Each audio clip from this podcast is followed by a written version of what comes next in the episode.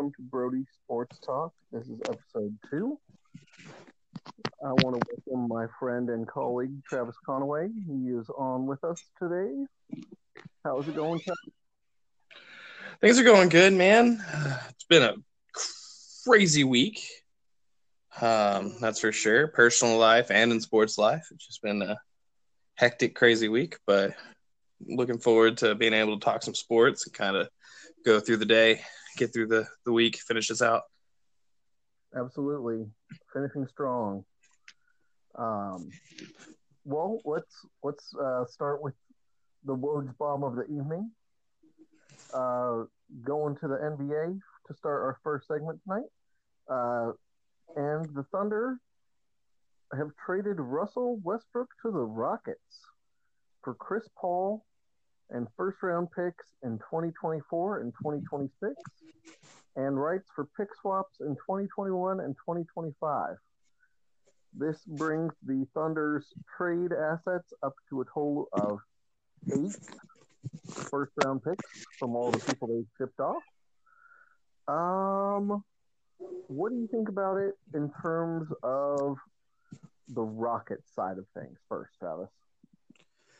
Oh man, well, from the Rocket side of the thing, I mean, they got a huge asset. Um, I think Chris Paul and and Harden, they clearly weren't getting along, um, and I think Russ and Harden having that past history together and coming back together and now that they're both in their primes is huge for the Rockets.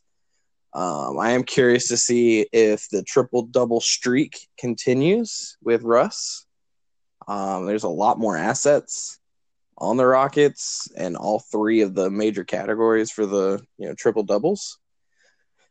From the Thunder side, it's uh, as a Thunder fan, it's a sad to see the end of an era. There's officially none of the original big four that we thought was going to take this team to new heights left on the team. And if the Houston Rockets win a championship, all four of those people will have won a championship with another team.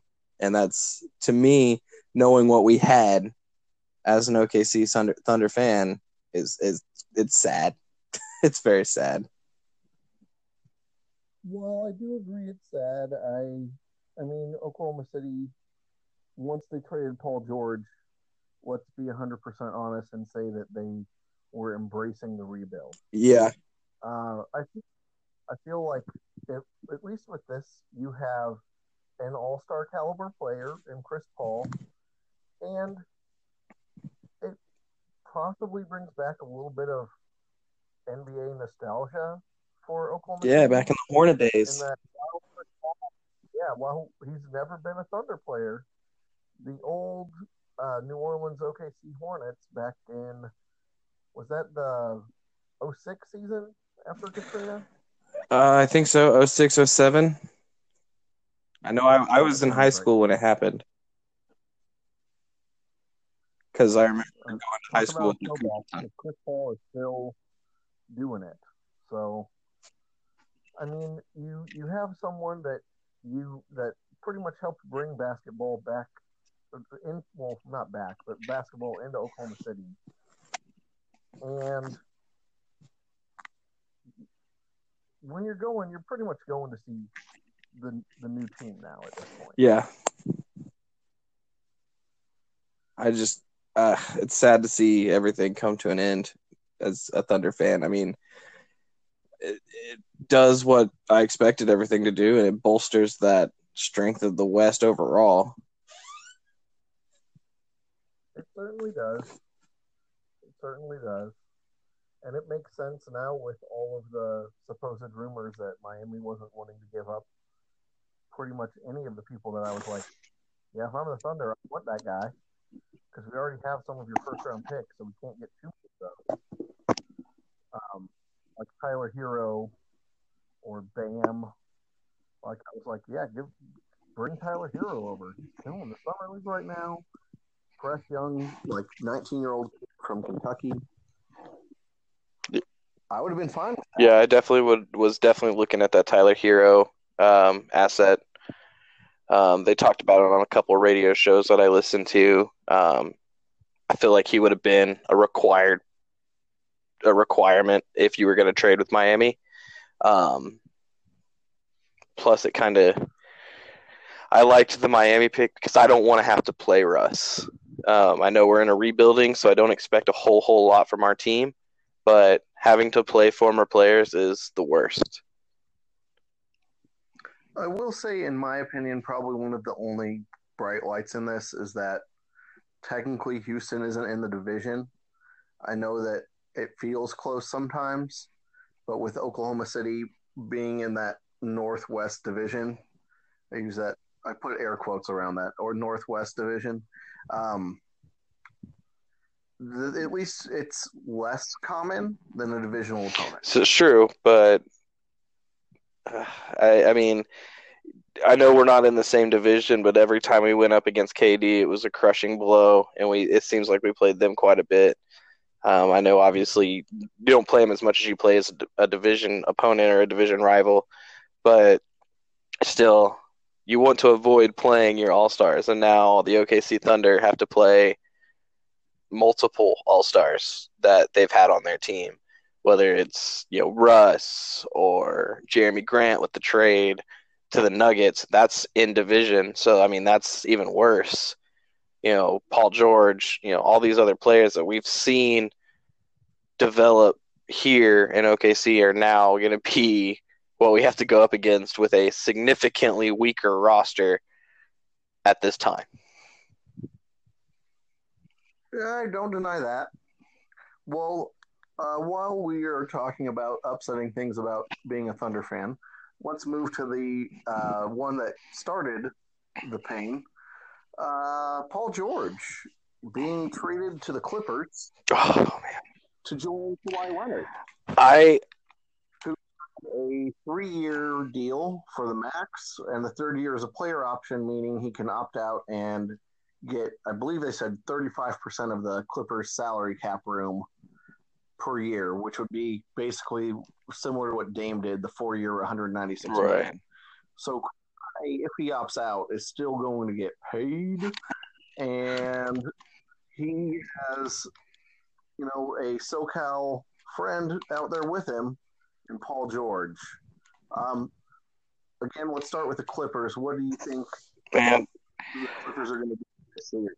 at the beginning of all this, I as soon as I heard Paul George going to the Clippers with Kawhi, I was immediately like, "Man, Clippers are going to be the team to beat." Clippers, Clippers, Lakers. Uh, I mean, you can't count out the Warriors; they've done it before.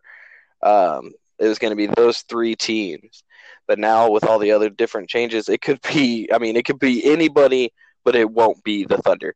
Like that's kind of how this whole free agency went. Is now anyone in the West can win except for the Thunder. The Thunder aren't going to win until 2026 when all their draft picks come to fruition, in my opinion.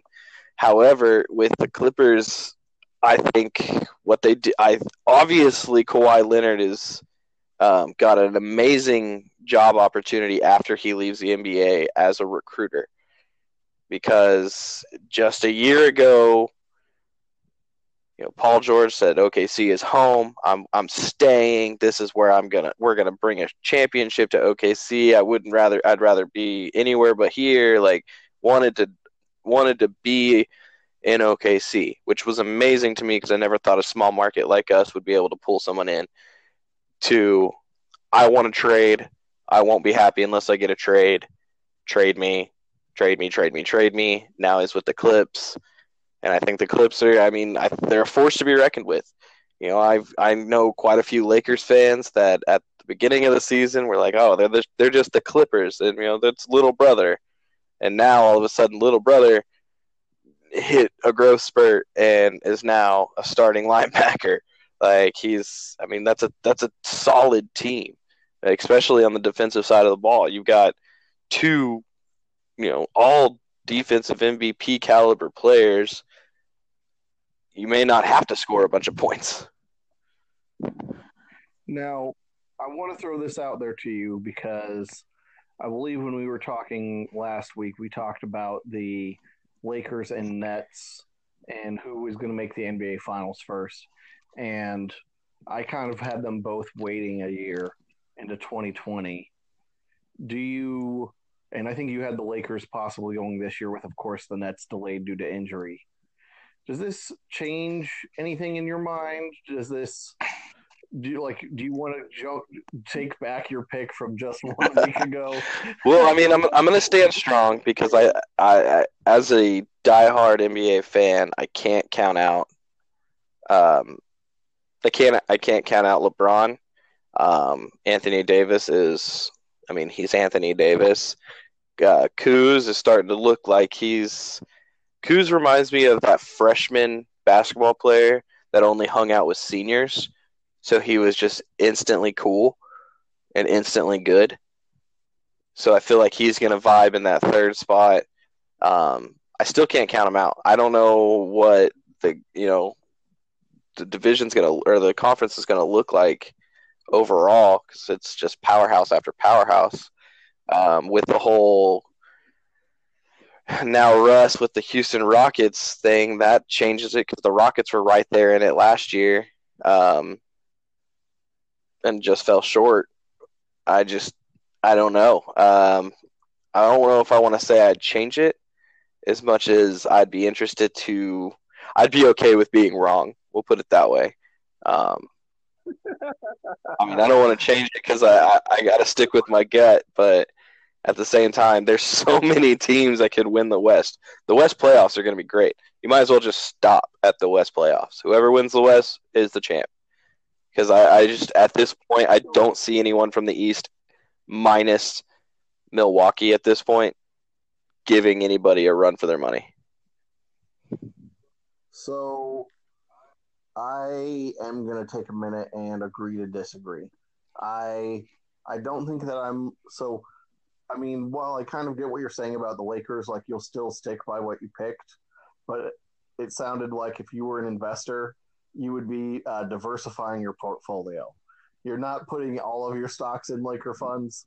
You're kind of spreading it around, spreading the wealth, staying out of OKC, probably Phoenix, Dallas, some of those areas that are not as good. But a fair amount of the West can get some investment. Yes. Um, I because of how tough I think it is to get out of the West, I'm actually going to say the East is going to win another NBA Finals. And I'm going to say it's the Philadelphia 76ers with Al Horford. I think that that was a big pickup that no one's talking about.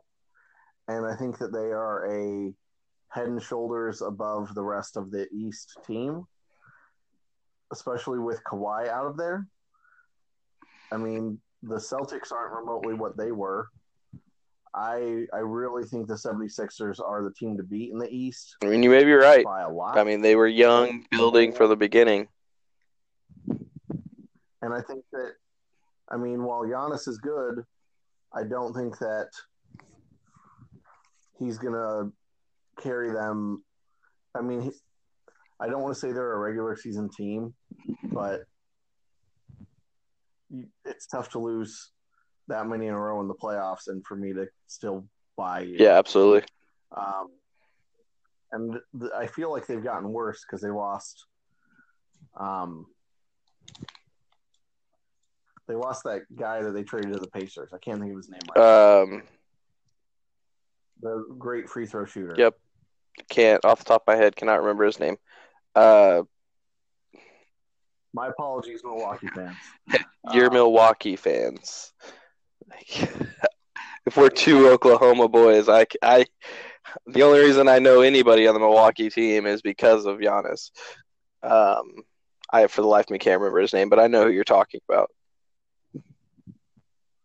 Yeah.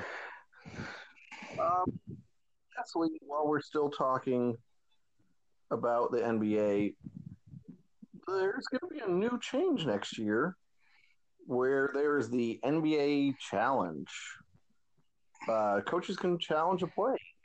As long as it's not in the final two minutes on like out of bounds, uh, foul call, um, just a couple of weird things that they're letting them challenge. And I know we've talked a little bit about this indirectly, but it sounded more like we're both kind of leaning away. Like we don't want to slow down. We don't want. I mean, I, that's part of my issue in watching a four quarter NBA game right now is fouls, uh, out of bounds, commercial breaks. Like I feel like it's it's not as go go go like most other sports. Yeah, I think it's really going to hurt the flow. Challenge. Oh no, that, that sounds bad. Yeah, I, I'm not a fan. I'm going to be straight up. I'm, I'm not a fan. I think it's a, a bad look. Now, don't get me wrong. Is there absolutely atrocious calls that need to be reviewed in the NBA? Absolutely. It's any sport. You know, it's being ran and you know regulated by human beings. It's going. It's no game is going to be perfect. I think it's going to kill the flow of the game. Um, obviously, can be used in the last two minutes, which, in my opinion, is when most of those atrocious things happen. Is in the last two minutes. So you're kind of, I mean, what's the point, in my opinion, if you're, you know, not going to be able to use it in the time that most of those atrocious things happen? I just, I'm not a fan of it. Um, I don't like the idea of it. I think it's going to have to be hardcore regulated on what can be and can't be challenged. They, you know, they just, I don't think, I, I think they were honestly looking for a change just to make a change, it seems. In my opinion, I just, I just don't get it. Uh, I don't think it fits with the game. Um, I didn't think the replay reviews fit in baseball, and it's a significantly slower pace sport. Um, versus you know the NBA. I just don't think it. I don't think it'll work. Um, and honestly, I think even if they make the rule after a while, after a while, I think it'll slowly become dormant. I don't think teams will start to use it as often. Yeah, it'll certainly be an interesting thing. Uh, one thing that I do appreciate is you do have to have a timeout in order to use it. So maybe we'll get rid of all the timeouts that coaches have in the last two minutes of the game. Yeah. So if we can get some of those out of the way early, you, you can get me at least a little bit more on board. Maybe they'll use a timeout in the third quarter over a foul call or something and have it challenged and lose their timeout. I'm okay with that. Right. I can see that. Um, I did uh, research this. Malcolm Brogdon is the name of the guy that I could not. Oh yeah, Brogdon. Yeah, I couldn't but think of his name either. It is not an easy name to say. My apologies, Malcolm Brogdon. If he's if if he's listening, I will personally apologize. If he just wants to hit me up on Twitter, uh, Instagram, Facebook, whatever it is, if he if he is insulted because he is listening, uh, I will personally write him an apology letter. as long as he sends one back with a autograph. That's what's up. um, so we'll go ahead. Uh, we're going to take a quick break, and uh, we'll be right back to talk about the U.S. Women's National Team and then the NL Division races as we are past the All Star break now. Uh, Sports Talk. Right Absolutely. See you guys in a minute. Welcome back. Welcome back. This is Brody Sports Talk. My name is Caleb Walger, and I've got Travis Conaway with me. Uh, we just finished wrapping up the NBA talk in the last segment, and now we're moving on to only times you'll hear soccer discussed on the show. Uh, we talked about it a little bit actually in our first episode as well. But the UN's women's national team, impressive, impressive, getting the title they now have won the Women's World Cup four times, more than any other team. Back to back. And they're two win over the Netherlands. Uh, shout out Netherlands. You guys were awesome to watch in all of your games. Uh, Miedema is probably going to become the goat of that sport. At, I can't believe she already has like 60 something international goals and is only 22. That is insane. What are we doing with our lives? I, I don't know. Uh, apparently, my parents should have known what soccer was, right? And got interested in it I, because I remember running around as a kid, and they could just put a soccer ball in front of me and I could have been practicing. Um, but that that being said, uh, it was a really intense uh, World Cup. Uh, the U.S. women had a lot of pressure on them, and I thought they played really well.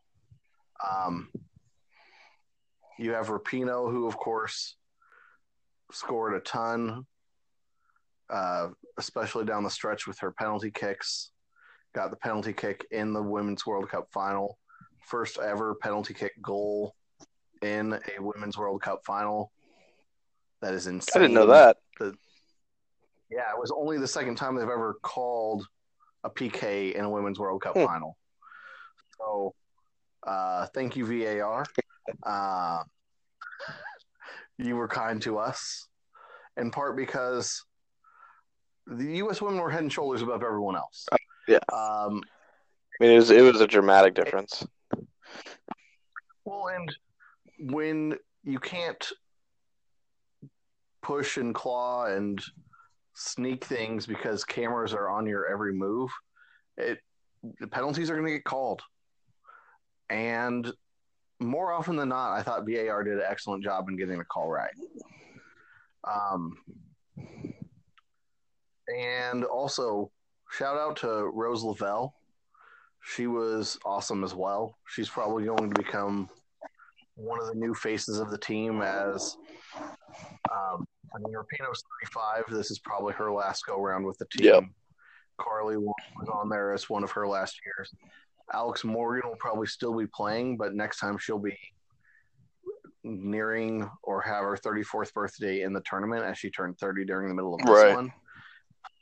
After that opening game, I don't know if she was just hurt, but her presence was not the strongest presence.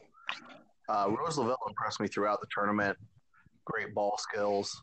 Um, if you haven't seen the clip of her against England in like the first five minutes where she literally passed the ball to herself through the defender's legs, it was it was amazing. And you're missing out. Yeah, she's definitely the future of that club. Um, the girls are starting to. I mean, obviously age. Um, obviously, you couldn't tell this year because they were just dominant the entire time. They never, at, at no point in the tournament were they ever, you know, uh, down. They were never down. They were always up on everybody, and they were usually up on everybody fairly quickly. It was, you know, first five minutes, first eight minutes, things like that. Um, they just they were dominant, and from the very beginning, I knew they were going to be the front runners. And honestly, it was one of those. It's how do you argue, and how do you even pick someone to beat them because they're just such a dominant team. Yeah, I mean, 26 goals scored, another Women's World Cup record uh, throughout the finals, uh, and only three goals Yep. allowed. I mean, that I think tells you everything you need to know. You only give up three goals in the whole tournament, and you scored 26. And that could have been more. They could have definitely laid it on more, even. Like I know they scored a ton against Thailand, but I feel like they could have scored more in every game. Absolutely. All right, so we're going to go ahead and transition a little bit from women's soccer. We want to go ahead and talk about Major League Baseball, and we're looking specifically at the divisional leaders to see if they're going to hang on or not. Um, I'm going to go ahead and say who's in first and who's in second in the division, how many games back they are, and we're going to go ahead and just pick now if they're going to win that division and lock their playoff spot in, or if they're going to falter and lose their playoff spot to someone, or at least not win the division. Um, I'm going to save the best for last with this. So we'll start with the AL East. Right now, the Yankees are 57 and 31. The Rays are actually in second right now at six and a half games back. Do you think they will hang on, or are the Yankees going to give it up? I think uh, this is this was one of the harder divisions to figure out, in my opinion.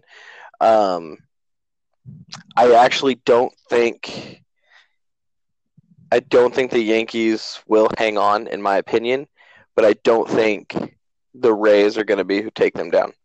Um,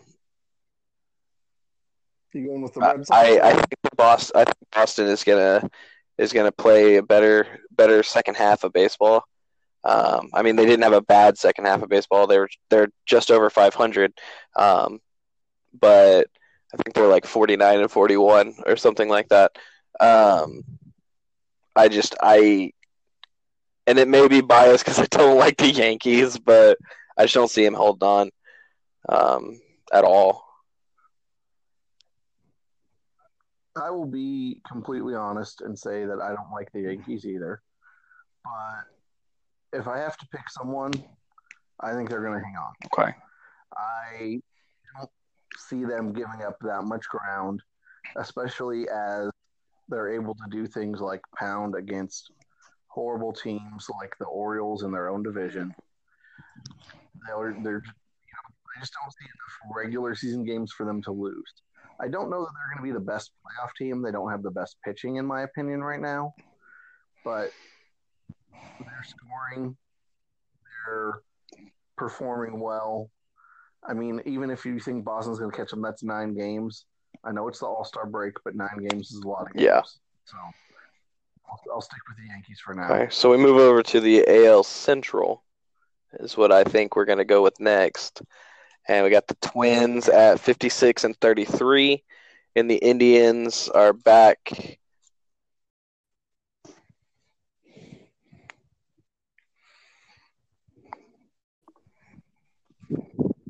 All right, welcome back. Sorry, we had a little technical difficulties there. Uh, but we are getting ready to look at the AL Central. Uh, Travis, you were given the records. Yeah, uh, right now the Twins are sitting at 56 and 33, with the Indians five games, five and a half games back. I, um, my personal take on this one is I I, the, Indians were solid last year, but the Twins are looking insane. Um, they're playing insane ball right now. Um, their, I mean, their RA is is decently low. Um, I just I don't see uh, the Indians being able to pull any closer. Um, sorry about your also your White Sox. You know, I don't see them pulling any closer either. Hashtag White Sox. Give the White Sox some love on the broadcast. They are close to 500, 42 and 44, the All Star break. Uh, but yes, I am also going to be picking the Twins. It is, I think, a team that most people don't know. I can't even sit here and tell you much of anything about them, but that that run differential of 116 that is the type of thing that the sports nerd in me really likes to see. Uh, let's move over to the AL West. We've got Houston at 57 and 33. And the next one back from them is just who we all expected, the Oakland Athletics at 50 and 41, seven and a half games back. I, of course, say that because no one expected Oakland, in my opinion. Um, yeah, no, I did not expect Oakland to be in battle. The last time I saw a good, uh, good uh, athletics team was uh, when I played for my little league team that were called the Edmond Athletics. Uh, yeah, that was the last time I saw that. I, I thought you were going to say when you watched the movie. Oh, well, that- but uh, Um, I don't. Um, as for the West, uh, similar. Um, I don't see Oakland. Oakland taking that move. Uh, I think the Stros they run away with the division, in my opinion, at this point. Um, to be completely honest, I think the Rangers have a better chance of even giving Houston a battle than the Oakland Athletics, but that may just be past year biased. Um, Yeah, I'm giving it to the Astros as well. I don't think that it's it's much of a, a contest. They have developed that team. If I was looking at this next year at the midway point, I'd probably say the Astros are likely to win next year. yeah, Like they just have depth. They have good guys in their roster. Uh, they've got playoff experience. They know what it takes to win. in the regular season. They're they're getting the job done. Absolutely. So I'm guessing you're wanting to end with the And with the close one. yeah. So so I mean we can move over to what we have next is uh looks like the East, the NL East. Um, Braves sitting at 54 and 37, Nationals six games back. Um, honestly, I'm I'm shocked to see where that's at currently. Um, I expected the Nationals to be a little bit more involved. Um, it's nice to see the Braves kind of taking that division. Kind of brings me back to my childhood with the Chipper Jones era. Um, similar to the other ones, I just don't see Washington pulling it through um, at this point in this season. I just their the run differential with the, with the Nationals is I think it's only like twenty nine um, versus you know the Braves who are sitting at you know close to seventy. I I just I don't I don't see it happening. Um, similar to the other divisions we've talked about, um, especially like with the AL, I think there's enough teams at the bottom of that division and the conference overall that you can spank around to keep that lead. I would tend to agree. I I don't see anyone really overtaking the Braves.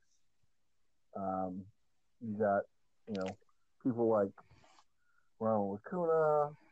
You got Nick Markakis for depth. You got Austin Riley, the young kid. Uh, Freddie Freeman. You know Dallas Keuchel joining that staff midway through the year is a brutal addition, but he also got added in really late. In general, I kind of just look at this division and go, Philadelphia, this was yours. What the heck?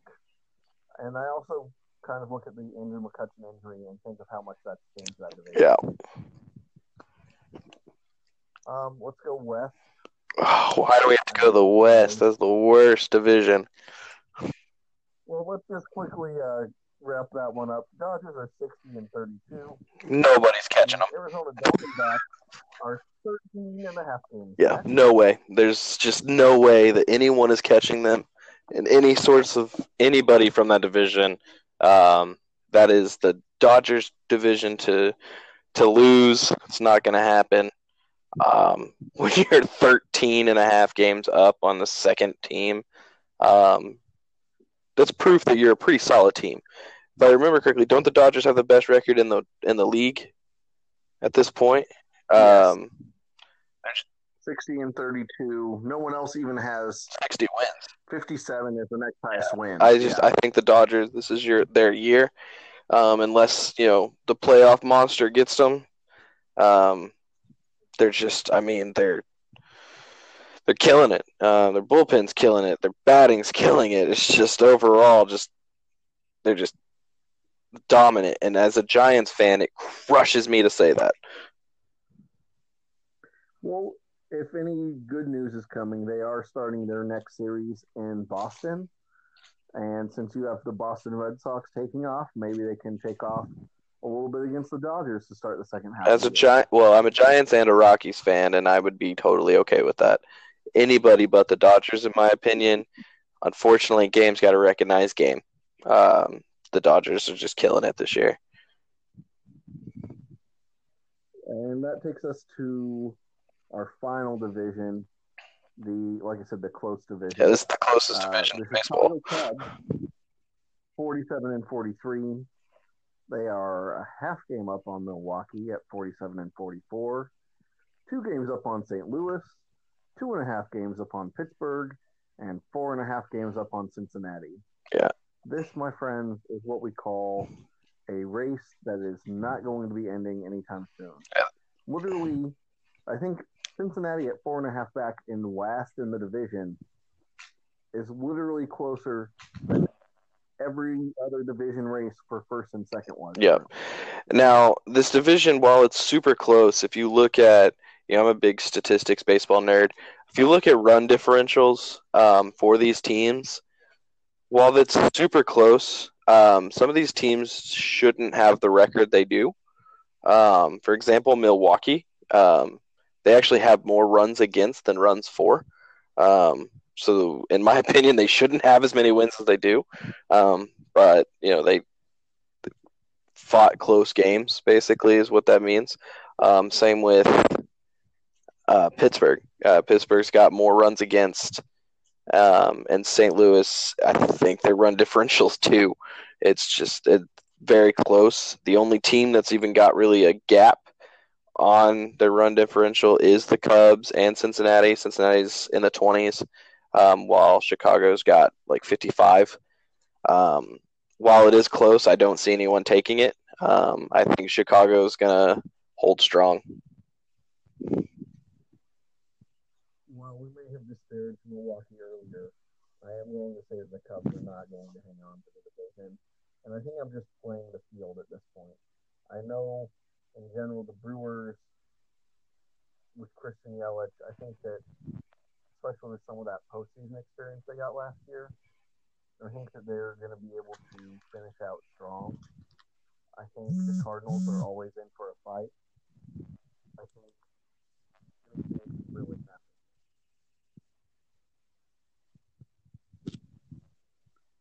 But I, will, I would be going with the Brewers at this point. Oh, you're going to take the Brewers to step up, even even though they've got a run division that or a run differential that's in the negatives.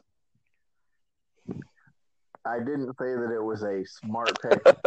I said it was what I was picking. I, if anything, Yelich being the best player in baseball, in my opinion, probably he has to carry. You you would pick Yelich over Trout as the best player. At this moment, yes, Trout has been better for longer. I, I okay, I can see your I can see your argument there.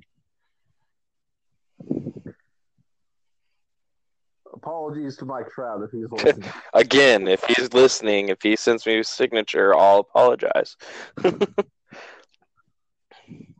All right. Well, we're going to go ahead and head to the break. And when we come back, we're going to talk a little bit of college football, looking into the ACC. Again, this is Brody Sports Talk, and we'll be right back. Back to Brody Sports Talk, and here we're jumping straight into some ACC college football talk.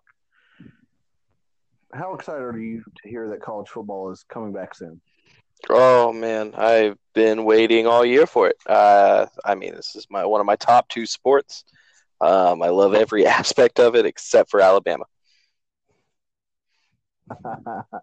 Speaking of Alabama, uh, is anyone in the ACC going to challenge Clemson this year? Absolutely not. I mean, if if you if you were forcing me to pick somebody, um, I'd probably go with Vatech. But no, I don't think anyone in the ACC is even going to give uh, Clemson any kind of run for their money, um, except for you know Vatech, unless there's a, a, dark horse, which I I think ACC's got a couple. Um, I have one in mind, which we'll discuss in a minute, but I I don't at this point. If you were to look on paper, I don't think anyone's beaten Clemson. Uh, going to give a little bit of a, a, throwback response here to towards our last segment as well. But I'm going to respond Bryce Harperly with that's a clown question, bro. um, no, no one's challenging Clemson in the ACC. If Clemson is not 13 and 0, it is because they had that one random game where they lost to like four and eight Wake Forest. Everyone's like, "What the heck, Clemson? How the heck did you blow that one?" But that that's what they've even so i have them in the college football playoff. They're going to be either 12 and 1 and or 13 and 0 heading into the postseason and they will be in the playoff again. I would agree. With that being said who is your under the radar contender in the acc um surprisingly this is going to sound weird um, you know, new coach and everything. but I'm going to go with Miami. You know, I think who they've got at the helm now made the current defense that Miami's got into what they've got. Um, you know, the turnover chain. Uh, they've got the swagger. I think Diaz is going to be able to do something with them. I don't think their last coach knew what to do. Um, I'll be honest. That's fair. That's very fair. While I was thinking about the U as well, I'm going to go ahead and just throw a different one out there just to give a little bit of a different opinion. Um, I think we'd be remiss if we didn't mention the Virginia Cavaliers. Um, it feels really odd to say because they're Virginia, but they've gotten Bronco Mendenhall out there. They've been turning it around. They went eight and five last year. They've got quarterback that's returning, senior quarterback. He had 34 total touchdowns last year. In college football, you give me a good coach, you give me a quarterback. I'm going to see what's going to happen. And Virginia is the team that checks both of those boxes right now. I can see it. All right. Sorry for some technical difficulties there.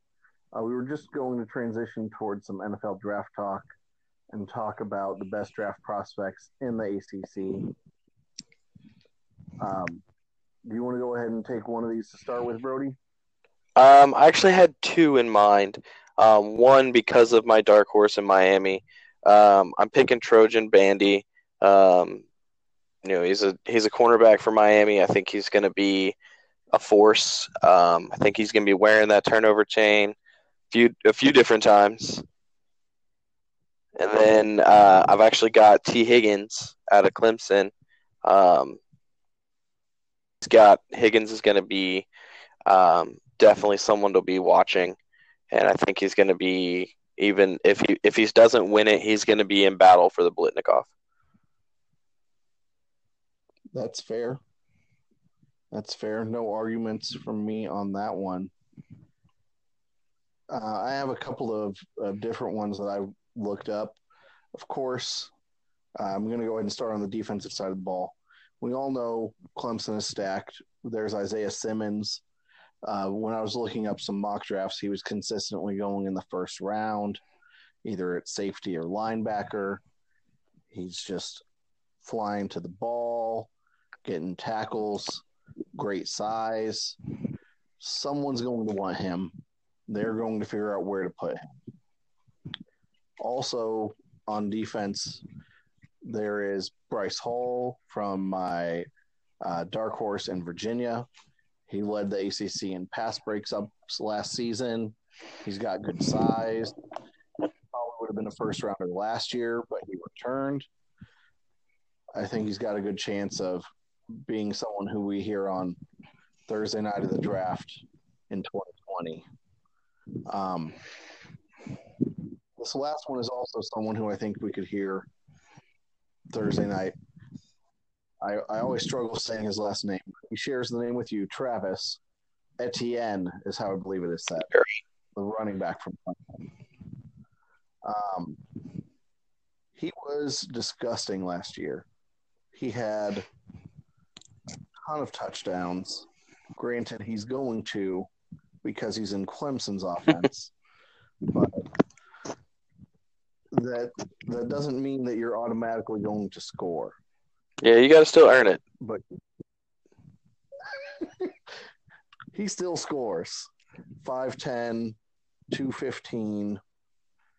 And then you're going to give me like a total of 37 rushing touchdowns in his career as a freshman and sophomore at Clemson. That's he's he's got this. He's he's probably I would say Trevor Lawrence if he was available, but until then, Travis Etienne is the guy to watch coming out this coming. Yeah, next year we'll talk about Trevor Lawrence. Oh, absolutely. This the we the Trevor Lawrence segment of the Yeah, show. absolutely. AKA Sunshine. Yep. Um, All right. Well, folks, we're going to go ahead and head to our last break, and then we're going to break down the NFC West. We'll be right back. All right. Welcome back. We've got just a little bit more to cover today. We're looking at the NFC West. And let's go ahead and jump right in with your rookie watch, Travis. So um, I had three, um, but I, I thought about it a little bit more, and honestly, I think every each team has a rookie you need to watch. Obviously, you got the hype around Kyler Murray. Will his stature affect him in any way? Got um, you know, but I, I the one I'm really interested in is actually DK Metcalf. Um, the dude didn't have the in the world in college, but was an absolute draft beast, combine beast. He killed everything. So I'm kind of curious if that will translate into a program. Um, so those are those are my main two. Um, I don't know if you agree with them or not. I I agree with them a ton. I actually have DK Metcalf high on my list as far as players to watch, in part because Russell Wilson came out this offseason and said that he picked up the offense quickly. And I was like, I thought people didn't want him because he wasn't picking stuff up. Now you're going to tell me he's a combine freak and he's picking up the offense? Yeah, that's going to be a guy I want to watch. Absolutely.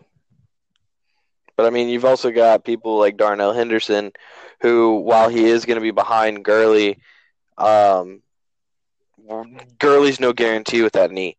I mean, there's just no telling. It could be the first game, and he'd be down with that knee injury, and I think that's what could potentially kill that juggernaut of a team. Well, just to transition here real fast, we are going to talk about the best running back in the conference because, uh, while maybe not everyone gives running back some love, we give them here on the Brody Sports Talk. Uh, Travis, who do you have as the best running back in that division? I mean, the the, the league, that division has so many. Um, I had to go personally. I had to go with Gurley um, because I think of it from a fantasy aspect. Um, so I go with Gurley. Um, but I mean, like I said, there's so many that could be just total beasts with David Johnson and everybody. Yeah, I actually was gonna go ahead and while I think Gurley is fantastic, I'm I'm a little bit worried about his usage the last couple of years. I I think I'm gonna go with David Johnson actually as the top running back in the division. Uh, you know, and I feel bad because I'm leaving out Chris Carson, Rashaad Penny, uh, you know, Tevin Coleman's new to the division. Matt Breida was good last year. They still have Jerick McKinnon. Like there is a lot of running backs in that. Division. Absolutely. But I think that if you're picking someone other than Johnson or Gurley, you should be pointing back to Johnson. Right. I I get completely where you're coming from with him. He can do it all. I I feel like I maybe I'm just excited about the Cardinals this year offensively and seeing how David Johnson can be used in a total Kliff Kingsbury offense. Absolutely. Uh, next up, we have so normally it's just a defensive MVP segment, but we can't have a defensive MVP segment where we're talking about Aaron Donald because it would totally just be Aaron Donald. So we basically are getting the who is the the, the runner up defensive MVP in the NFC West. I'm actually picking a rookie. Give me Nick Bosa. I think the dude's going to translate fantastic to the NFL game. I think he's going to be a killer edge. Uh, as long if he can, you know, if he can compete with those offensive lines, I think he's just going to crush it. Um, so I would say I'd give Nick Bosa, you know, the rookie defensive player. Um, and even I think he'd even given give Aaron Donald a run for his money. So I can't I can't fault you for pass rush. I know how much you love the pass rush. Yeah, absolutely, it's the best part of defense. Um, I'm gonna go with the the heart and soul of the Seattle Seahawks defense. He's been there for I feel like 400 years. Bobby Wagner. Okay. I I I don't like Seattle. I don't like picking people or things from Seattle. but I mean, I feel like all that guy has done since he got into the league is tackle the heck out of people. and that's that's what he needs to do again. And again. Um, and again. and when I'm looking at his stats and see things like the least amount of tackles he's had in one year was a year where he missed five games and he had 104 tackles. Right. Like, just just keep Bob like if he's not doing well, the Seahawks are going to be bad. I mean, I The fact that they were somewhat decent is because Wagner and he's got good linebackers with him in the middle. He's got KJ Wright still. It's not like he doesn't have a good support. The Legion of Boom is gone. Bobby Wagner is who you've got. Yep. I mean, I can't fault you there. That's for sure. And now, probably one of my favorite segments is our quarterback rankings, where we flip the order and rank the quarterbacks fourth to first. All right. So with my rankings, only because he's unproven himself in the NFL ranks, I put Murray at four. Not do, I. This could be completely different and totally backwards next year. Um, I think there's going to be a learning curve for him in the pros, um, especially with a new coach. Uh, I think the, their their fit is really great together, and I think they can do amazing things in the next few years. I don't think he's going to be the rookie sensation quarterbacks that we've seen the last few years. Um, and then coming in at third, I've got Garoppolo.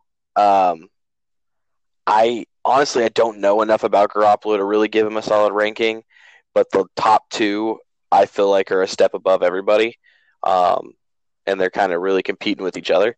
And that's Wilson and Goff. Um, I actually have Goff as two and Wilson at one. Um, I think experience comes into play in that uh, situation.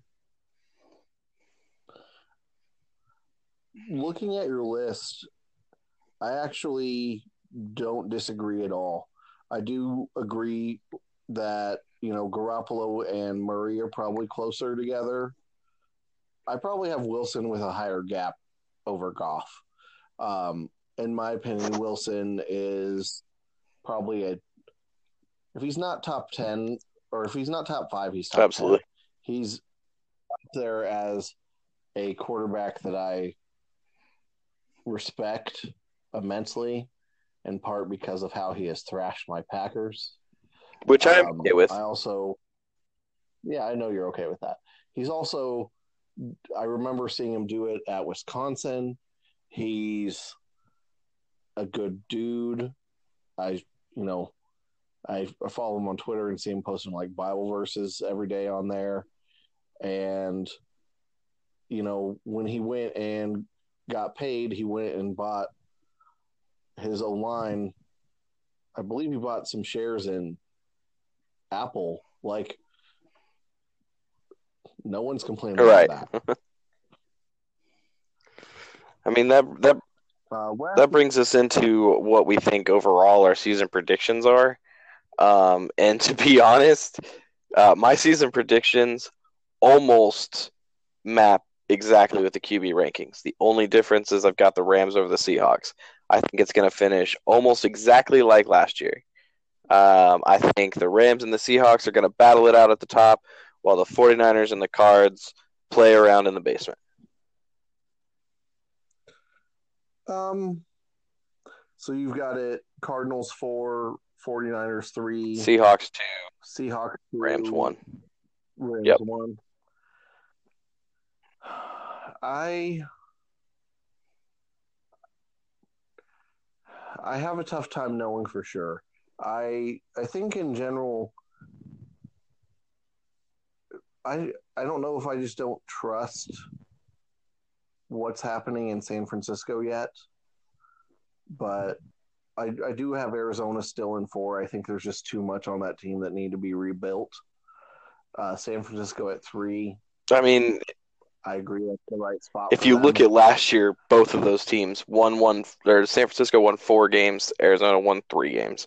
So I mean, it's not saying a whole lot if you have them at the bottom still. Yeah. There's I- I think I'm believing that with all of the coaches that people are trying to get people like Sean McVay, like losing your quarterback coach who was basically your because you don't have an offensive coordinator, your second offensive playmaker to be the head coach of the Bengals. Um, I didn't feel like the defense was as good as it could have been last year. I, I'm going to say that I think Seattle actually overthrows them this year. Okay. I don't have a lot of good logical reasons, but I think you you put Russell Wilson there, you put solid running backs behind him with Chris Carson, Rashaad Penny. You give me solid linebackers, and let's be honest, no one knew who the Legion of Boom was before Pete Carroll got there and made that. defense. Absolutely. Yeah, there may not be the names. I I don't know most people in that secondary right now, You will at the end of this year. But I think that we will. I think they're going to step it up. So, with that being said, that is it for today with Brody Sports Talk. Thank you for listening to myself, Caleb Walgren, and Travis Conaway. And uh, y'all Have a good night, guys. Bye.